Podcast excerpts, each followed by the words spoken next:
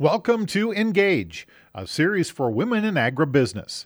This update is made possible by the North Dakota Soybean Council, the North Dakota Grain Growers Association, Corteva AgriScience, the agriculture division of Dow DuPont, and Ag Country Farm Credit Services. Now, here's our host, Kara Hart. Today on Engage, we're talking with Elaine Kub, author of Mastering the Grain Markets and also an independent market analyst. Thank you so much for joining us, Elaine. We're talking about your career in working in agriculture. To get us started, where does your interest in helping uh, farmers market their crops come from? I think I'm going to turn your question around a little bit because I honestly did not get into this industry with the goal of helping anyone.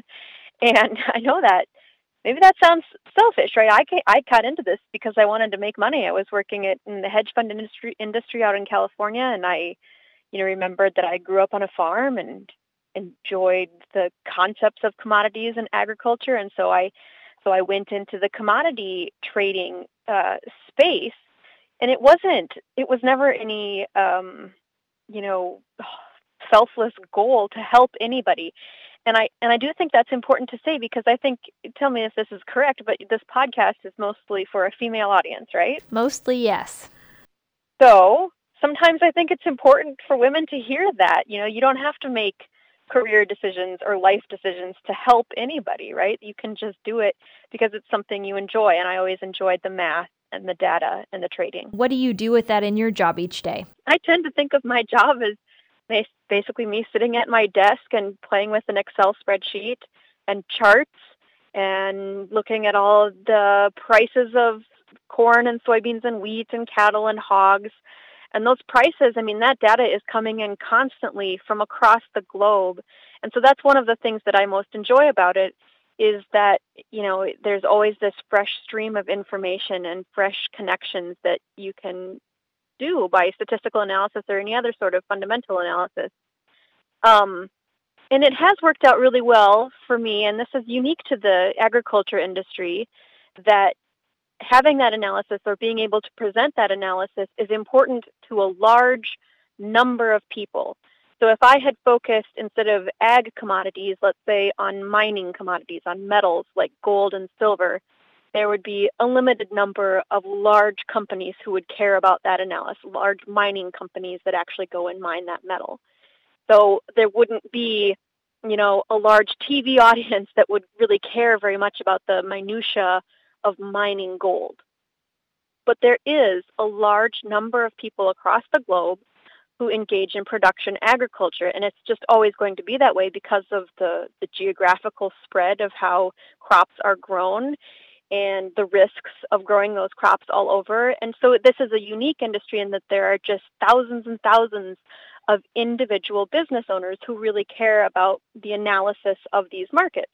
And that's how my career is possible is that there are so many people or such a large population of people who need that analysis or need that information. And so I, I write a column for DTN. I wrote a book, as you mentioned, about the grain markets. And I do give presentations and I go on TV and whatnot talking about uh, the price of corn and soybeans and wheat and cattle and hogs and other agriculture commodities. And I do try to remind myself that it isn't just me sitting in a in front of a spreadsheet being a nerd and being a loner.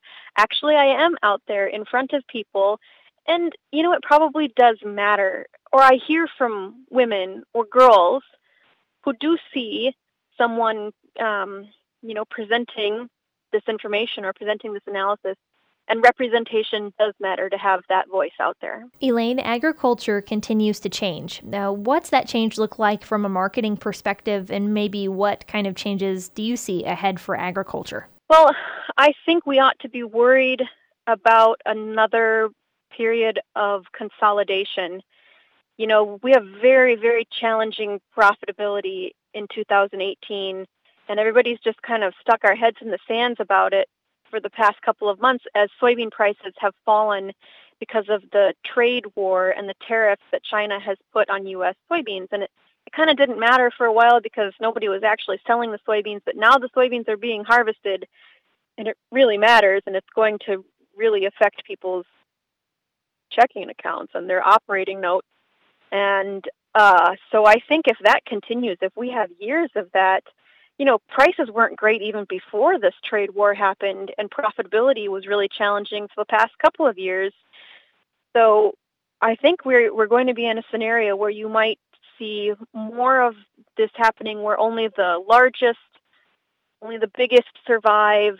Um, you see more people perhaps getting pushed out of the industry, and that will change the industry as it did in the 1980s. It would change it again. But from a marketing perspective, I mean, obviously it's it's challenging if you're not going to be selling your crop or your products at, at profitable prices. That's an interesting marketing challenge. But um, you know, there's just the sophistication of it. The people who are going to be using the most sophisticated tools perhaps will be the ones who can stay in business. What seasons are the most difficult in your job, um, and how do farmers keep strong in a tough farm economy? I have, you know, even in the in the good years when corn and soybean prices were really hot and everybody was making a lot of money, I did try to counsel people to be optimizing long-term prospects rather than just maximizing profits in any one year. And what that kind of means is diversification, right? I've always thought that diversification is great. And you're in North Dakota, Kara, and I always think it's great. In North Dakota, there's such a wide variety of crops that are grown versus in Iowa, for instance, where it's just corn and soybeans. And if those two markets aren't great, that's that's the end of it. So diversification can take a lot of different forms, and probably the best form of income diversification a farm family can approach is to bring in off farm income, to have some of your income not be dependent on the agriculture industry at all, or at least perhaps not on production agriculture of corn and soybeans. So perhaps, you know, an off farm job at the elevator or as a mechanic or whatever, but but bringing in some income that is not just tied to one or two crops. Uh, keeping the cattle, keeping livestock around, that's another great way to diversify. But by diversification, that's uh, a good way to try and survive in challenging times. Tell me about a time uh, when you had to make a tough decision. I think I'm going to approach the question as a farmer. So I farm in South Dakota corn and soybeans, and I find the mistake that I make. I mean, I I will perhaps go on, you know, some television show talking about corn and soybean prices and advising other people to be locking in profitable prices and to be marketing and hedging their grain before harvest and locking in good prices in the spring and summer. I'll go and say all of those things, but I find it difficult for myself to follow that advice, and it's because of the same fear that I think a lot of other farmers have is that you don't want to to to write a contract with your local elevator and then not be able to fill that contract if the weather doesn't work out for whatever reason. So there is an inherent uh, tendency, I think, for us farmers to just do nothing. The the not apathy, but the you're stuck. Um, you're atrophied. You you can't. You're you know you're paralyzed and you can't pull the trigger on those sales, even though you know it's the thing you should be doing. So that's the hardest decision for me to make, and I've gotten better about it year after year because you do, as you have farmed longer, you become more confident that you will always probably have some sort of crop to bring into the elevator, and you can work with your grain buyers to you know carry it over to the next year. That you know you have to feel confident that you will be able to work this out and it really is a good idea to lock in those prices when they're profitable. Tell me more about your farm and more of the role that you play on your farm. It's not huge, but uh, I farm corn and soybeans. I rent land from my dad and my uncle and have a cow calf operation here in South Dakota. So, how do you balance doing what you do on the markets and having that farming operation, especially with livestock? Yes, I think there was a time that your colleague Randy called me, and I was uh, trying to fix some fence because the cows had gotten out and they were mooing in the background. And I I don't know if it made great radio or not for you guys, but um, yeah, it gets challenging sometimes for sure. If you had to go back and do anything differently in your career path, what would you do? I think well, there was a time when I was sort of uh, flailing around thinking what I should do next, and I thought of being an aerial applicator you know, being somebody who who flies the the planes, and because I was, I was taking pilot licenses, pilot license exams at the time, and I thought about being a cattle order buyer, and I think I got talked out of both of those career options because they were very sort of macho careers, and, and I was told that it just really wouldn't be comfortable for a young lady and and maybe it wouldn't have been. But I tell you what, I I kind of wish I would have done them, and it's probably not too late, right? I probably could go do both of those things still, but I think I might be getting too old, too long in the tooth to, to learn something new. But here's why I wish I would have done either of those things. As a farmer and as a grain market analyst, I really value the time that I spent as a as a physical grain merchandiser or as a grain market analyst. I really value the time or the experience that I have as a farmer. So any experience that we get in the actual nuts and bolts of the other people in the industry, of our counterparties in the industry, that really helps us make our own decisions in our own businesses. So, you know, as an analyst of the livestock markets or as a cow calf operator, I think it would be really interesting if I had known more or if I knew more about the business and the day-to-day work of order buyers at the sale barn.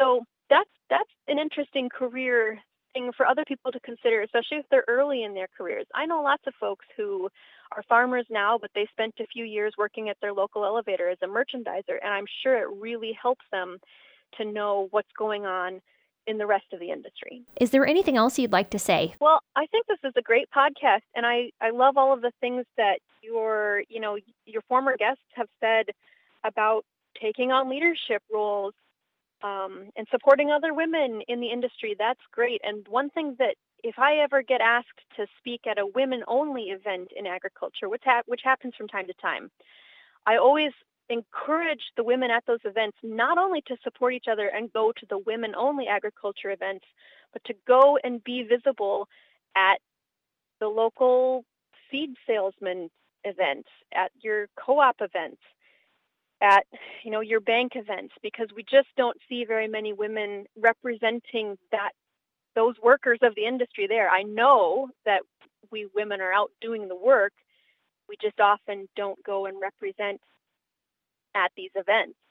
And so I think it's it's hard for me to walk into a room taking a, a test about, you know, pesticide applicator test and being the only woman in the room I, that's hard for me, and I sometimes avoid it just because I know it will be hard. But if all of us go to those events more often, I think it would be easier. Sometimes I avoid it because I think it won't matter. But then I think that if some, you know, eight year old girl is there with her mom and dad, or a 12 year old girl is there with their mom and dad, or, you know, an 18 year old who just wants to get into the industry, who wants to take over the family farm, if they see other people there, it will be easier for them. So it's not just something that we do for ourselves, but I think it would help uh, other people trying to get into the industry. This special series is produced by the Red River Farm Network and made possible by the North Dakota Soybean Council, the North Dakota Grain Growers Association, Corteva AgriScience, the agriculture division of Dow DuPont, and Ag Country Farm Credit Services.